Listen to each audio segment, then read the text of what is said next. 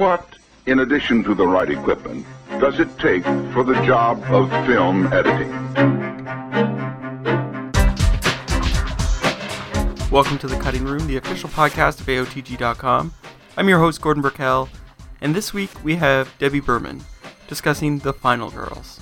Now, if you hear any weird water noise in the background, it's because it's really downpouring here in Toronto. We're getting hit by a very big storm, which kind of fits for this episode because the film we're discussing is The Final Girls, which is a great comedy horror about a slasher film in the 80s and a group of teens who get stuck in the film and are trying to survive with the final girl. So this rain kind of fits in because it's, I guess, scary. The other thing I want to mention is if you haven't seen The Final Girls, go to iTunes and rent it. It was in the theaters a few weeks ago. It had a limited release, but it's a great film. If you enjoyed stuff like Dale and Tucker vs. Evil, or anything that sort of pokes fun at the horror genre and the rules of horror, you'll have a lot of fun watching this film. It's a great, great comedy.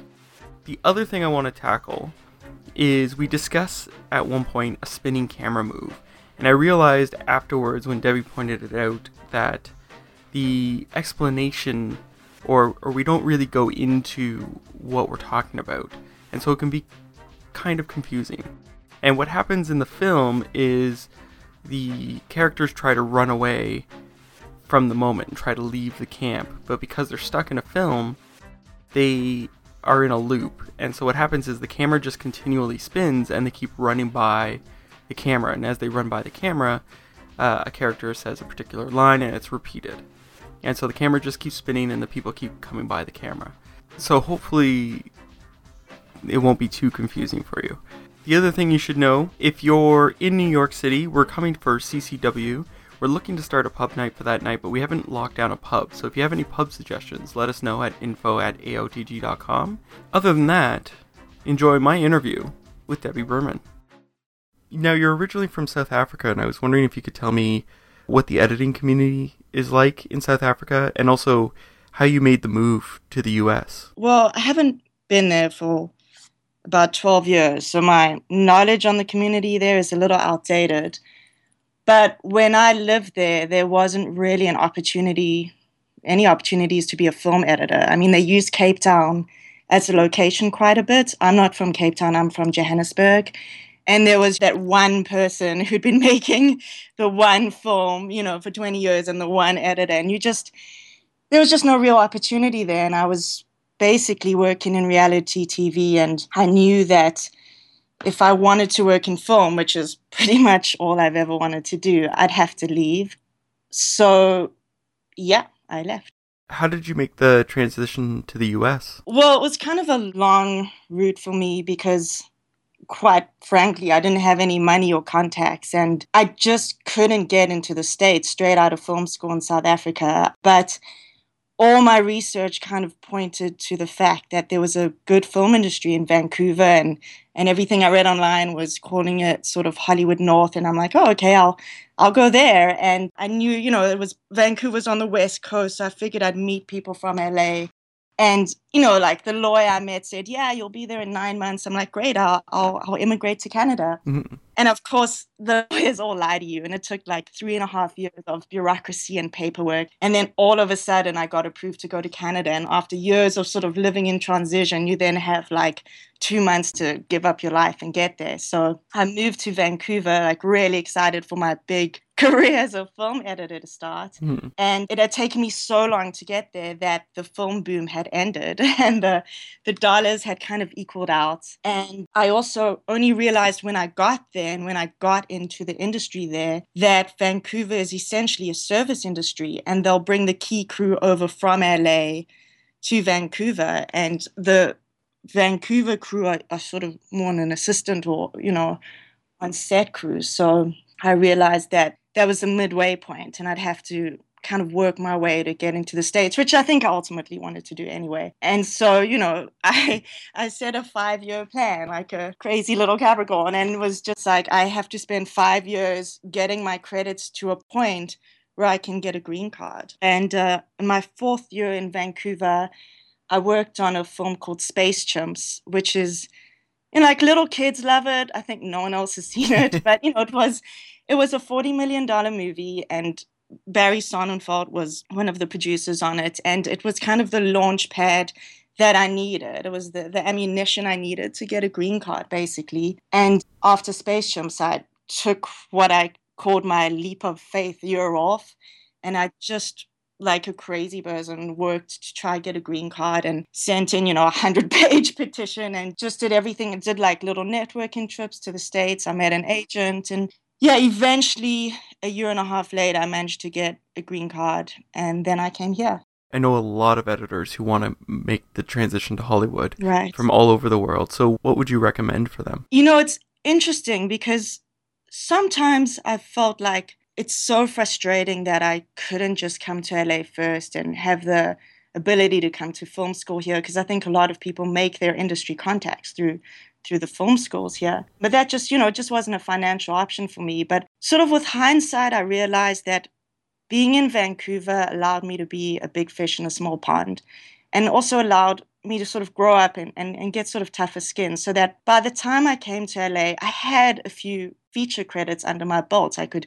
just walk into the union, I could get an agent. So if someone is stuck in a smaller community, you can use that to your advantage. I mean, I've never assisted, I've only edited. Part of that is because I was in places that would allow me to do that. If you just single mindedly believed you're an editor, you could get away with it a little more. If someone can come to film school here, I think that that's really helpful, but it can be tough. It took me a long time to get here, but as tough as it was getting here, nothing was worse than not living my dream. Nothing you know, it's hard. And, and, you know, I've literally legally immigrated twice. But, you know, when you're not doing what you feel you were born to do, sort of the restlessness that comes with that is just, it, yeah, it can just be the worst thing ever. And it sounds like a lot of it is almost preparation. So, like building that reel so that when you do get down mm-hmm. to the US, it's not starting from scratch essentially and and it sounds like you made a lot of trips to right build relationships and build networking exactly i didn't want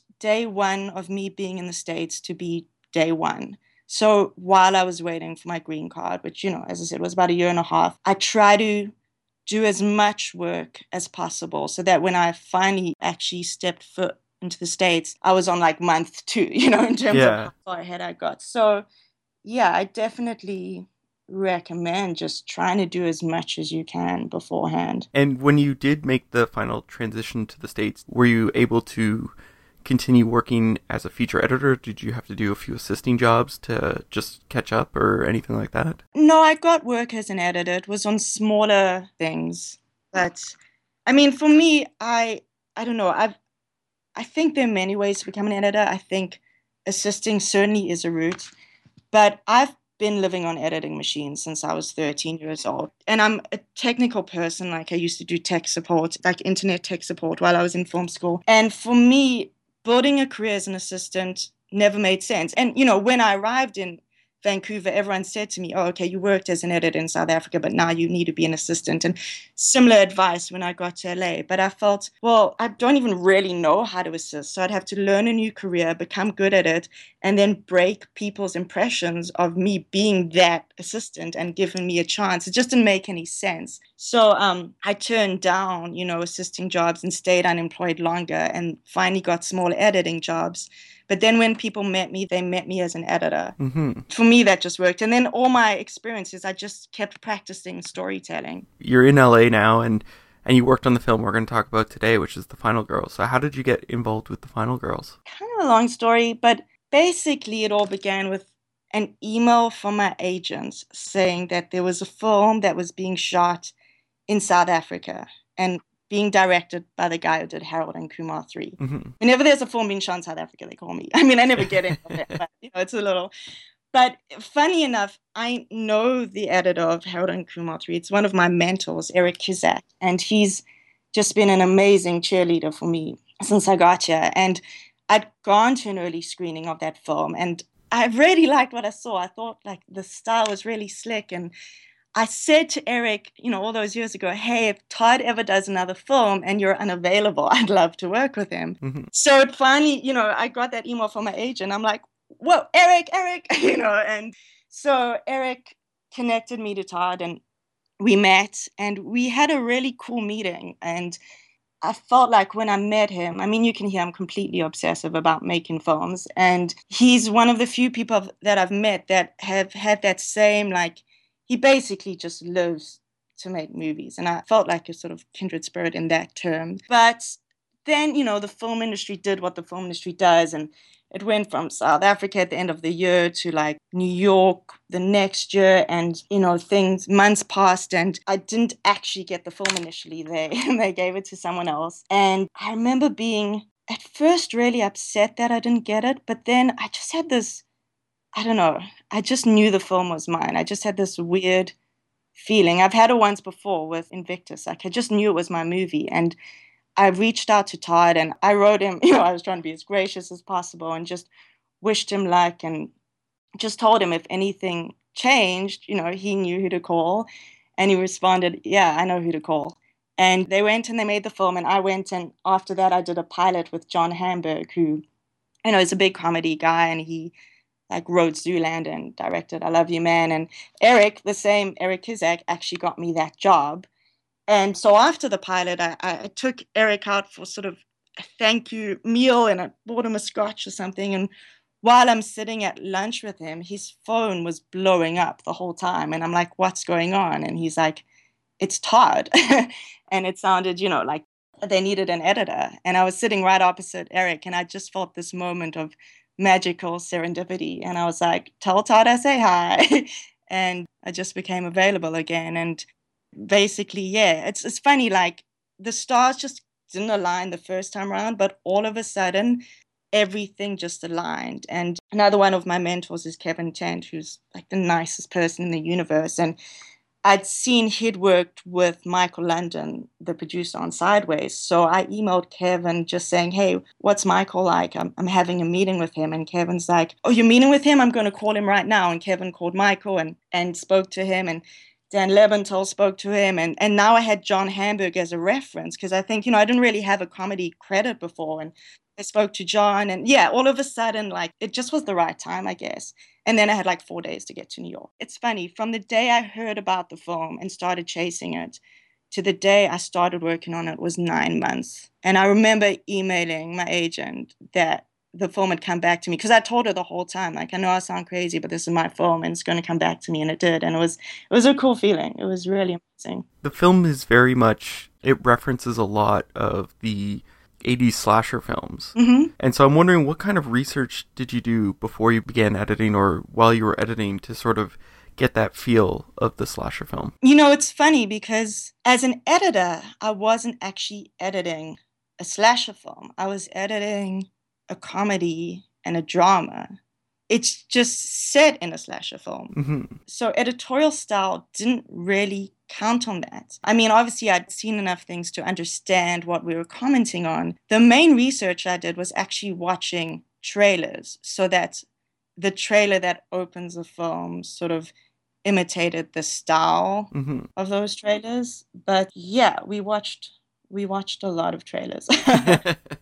For the blood, yeah, camp bloodbath Mm-hmm, trailer. yeah. Did you find there was a difference? Because the the 80s, I guess you could say, pacing was a little slower and, and timing was a little slower. exactly. So did you find you shifted things for that? Initially, I overdid it and I made everything really slow and I made the cuts really bad. And we, we sort of looked at some stuff and we're like, actually, it's not as bad as we thought it was, you know? it is a little so, but so I took it kind of now cuts just a little, you know, slower than you would expect these days. It was truer. Truer to the Yeah, style. truer to not over exaggerate. Yeah, I was wondering if you could take me through the process of cutting the transition from the real world to the movie in the theater scene and uh, them jumping through the screen and everything. Well, that actually, um, there was a lot of previs for that particular scene. We had a few scenes that they did in previs because a lot of those elements are like the bottle falling, all of that is just CG. But we were playing with real time and exaggerated time. So, you know, things like pieces of ash falling really slowly, like hyper reality, and then would cut to real time of people running and screaming. But yeah, we were just trying to create a, a, a sort of connection between what we were showing in the movie needed to set up things that we toyed with later. So trying to decide what they watch and how much of you saw them watching was affected by like what information did we need to show them up front that would make something work later? And then the fire breaks out and you know just trying to make things as chaotic as possible. The big thing for me was the transition to this movie world because it's such a a tricky thing because you don't want to lose the audience. It could become one of those things where it's like oh okay we're in this world now and you know when you think of the wizard of oz or the last action hero or these movies where we transition into essentially a movie or another world, it has to be done so delicately, or else you could lose the audience. I mean, I think it's such fun once in the movie world. I was never concerned about that. It's just, you know, that scene where they wake up and the van drives up. It's it's just so much fun. I just I feel like more of a challenge was the changing tones of the film. Like I didn't ever think going to movie land was a big deal. I thought it was fun. I felt people would buy into it. But, you know, this is a film that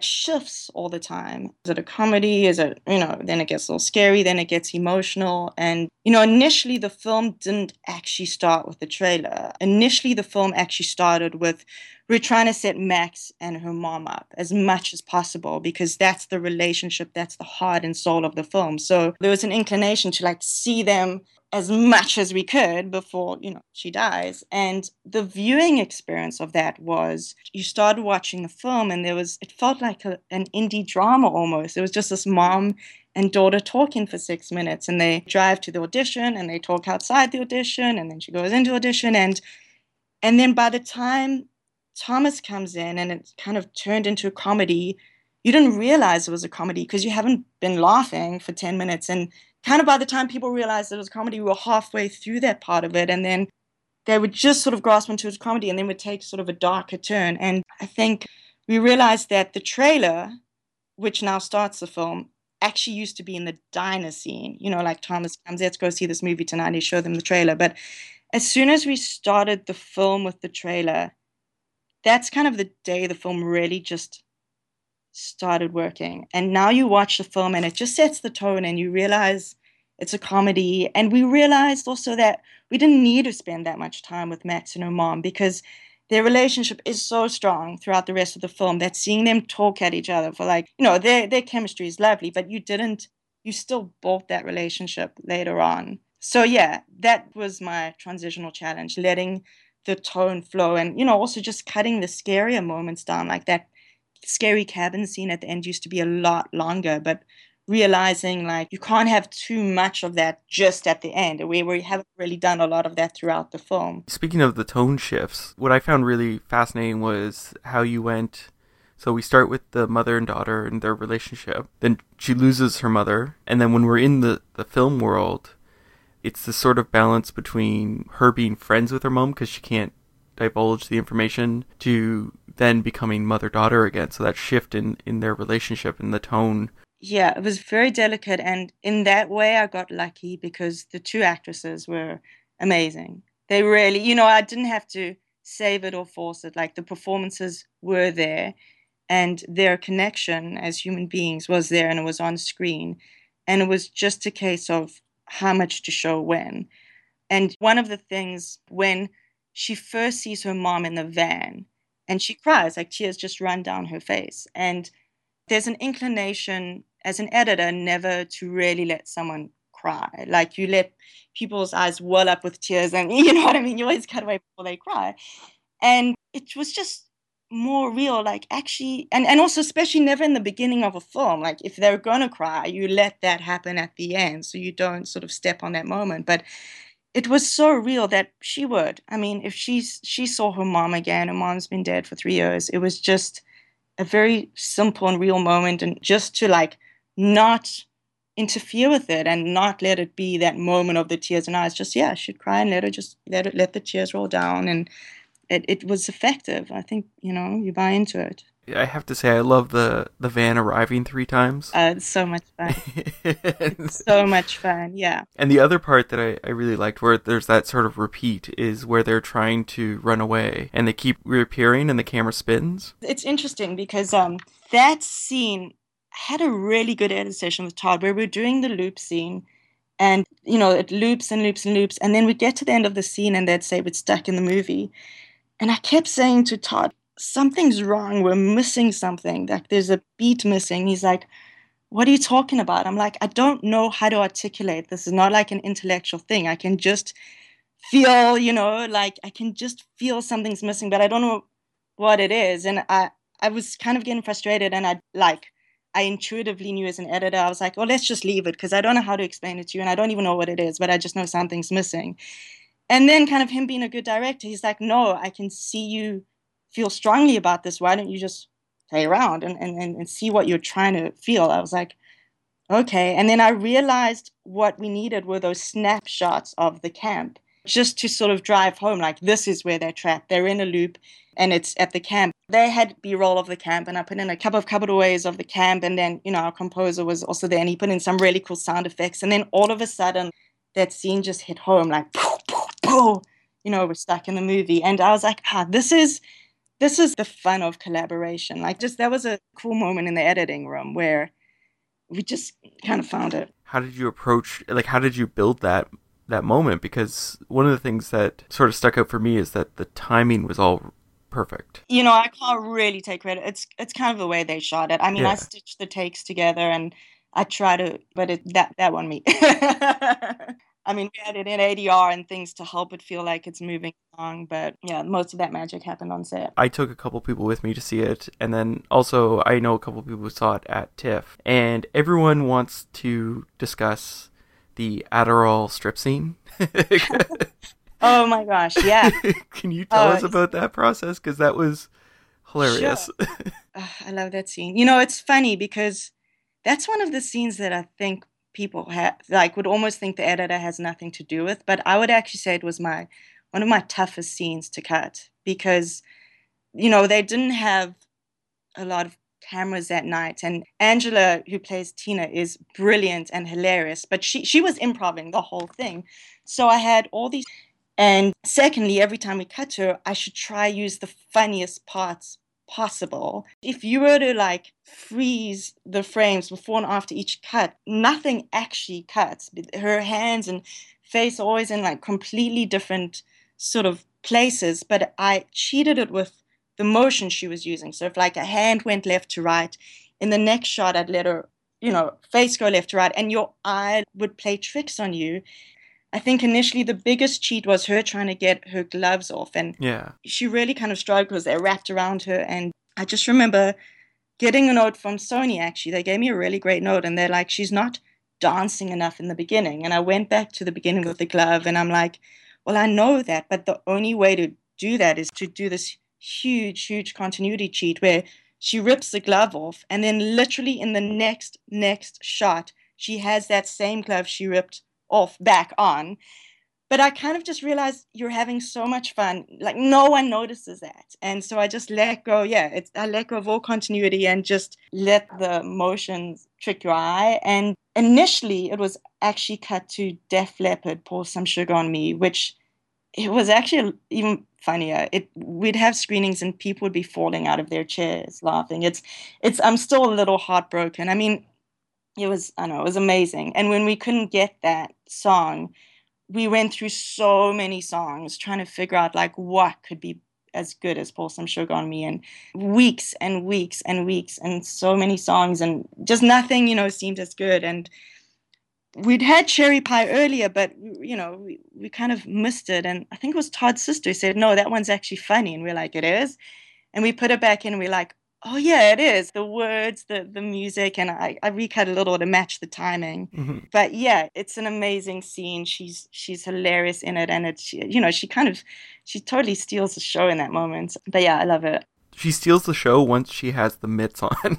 yeah, like as soon as they put like duct tape them onto her. Yeah, she's trying to take them off. This whole like just the little subtleties in her acting is amazing. It's funny because it was it would have been too easy to make that character the dumb blonde. Yeah. And that's not what they went for at all. She's amazing in it and she's just a lovely sweet person in reality too, which is always nice. The actors were very involved. Normally I don't really meet the actors that much, but they would come to the edit suite. Everyone like they fell in love with the film. So yeah, it was uh, it was fun. A little family. Now, I was wondering if we could talk about the last sort of part of the film where Okay. where they have to go into the cabin where Billy is to get the mother out. Mm-hmm. And there's a lot of uh, lightning flashes, and I was wondering how did you use this in your cutting process? Were you hiding cuts in the the flashes? Were you did it help you with your pacing or anything? Not really. I mean, there were certain times where, for dramatic effect, I'd try cut on a lightning flash just to help push a cut. And there were certain times where I had to make sure it, didn't interfere with the emotion of the moment and make sure, like, the flash happened, but before the cut or but after it. So it did affect it sort of in that way. Yeah, it's actually funny side story. The last speaking about the cabin because that was the starting point. The last 18 or so minutes of that film was cut in 3 days. Oh wow. we basically, I mean, you know, we started so far behind and we were working away trying to do the editor's pass and the director's cut at the same time. And all of a sudden, kind of the gavel came down and we are like, you have three days to finish the film and come back to LA. And at that point, because it was literally starting from that scene, I knew the film so well. I mean, I'd been working six day weeks for months and I knew Todd so well. And it was this crazy experience. I mean, I had to cut the big emotional scenes, the big fight scene, but it, it kind of just I don't know. I, I'm one of those people who love pressure. Like I think it's fun. I work better under pressure. And we were really freaked out because this film was our baby and we're all in love with it. And we're like, how are we supposed to do this in three days? And if you ask me or Todd, the composer now, we'll tell you those three days were our favorite three days on the film because it was just a pure experience. You just went with your gut. It was just all in, full intensity, you know, hearts and souls on the line. And we actually handed it in like eight hours early because we just we knew our movie by then and it was really cool. But yeah whenever I, the cabin scene comes up when i'm watching i'm like yep i, I remember. That's that's where it began you know?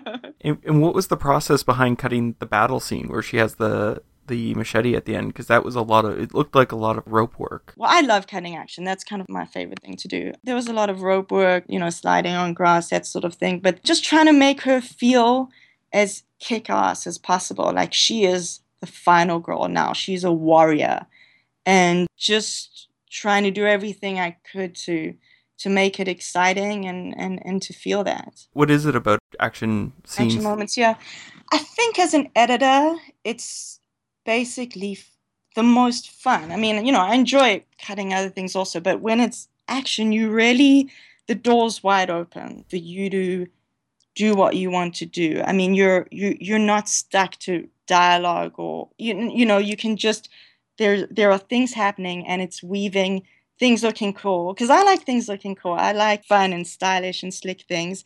But also i'm in love with story and so being able to combine those two elements of things looking cool while i'm using every shot to tell a story like i just i love the challenge of that. Like my, my favorite scene in this film is you know the car crash not the initial one but when most of the characters die where paul and kurt dies because i was cutting action but i was also trying to interweave this dialogue with the mom and the daughter having a moment and kind of realizing something is up trying to make you laugh and trying to make everything fall apart. And every time someone dies, I then have to up the ante and things are crazier and crazier. And just there's so much room to play as an editor with that. I mean, you can just switch a lot of things around and really build it. So I don't know. I just, I love, I don't know, it's fun. the the It's just- malleability of it. fun, yeah. yeah. Now I have one last question that I like to ask all the editors I uh, interview, and that's what's your favorite guilty pleasure film to watch? I have so many, most of them embarrassing.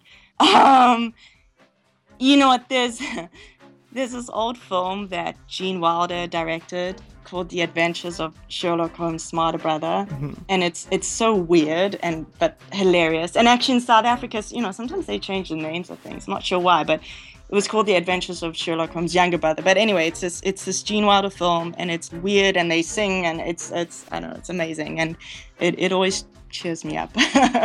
Sounds like a great film. Well, thank you so much for letting me interview. you. oh, thanks, it's been fun, and I, I'm so glad you enjoyed the film. Oh, I had a blast. So that was my interview with Debbie. I'd like to thank Debbie for joining me. I'd like to thank, of course, the American Cinema editors and Jenni McCormick for setting this up. If you're in New York and you're going to CCW, let us know. It's info at AOTG.com. You can always chat with us online at AOTG Network on Twitter, on Facebook, facebook.com slash AOTG Network. And of course, we have a YouTube channel, youtube.com slash AOTG.com and dot spelled out. Well, I'm your host, Gordon Burkell. Thanks for listening.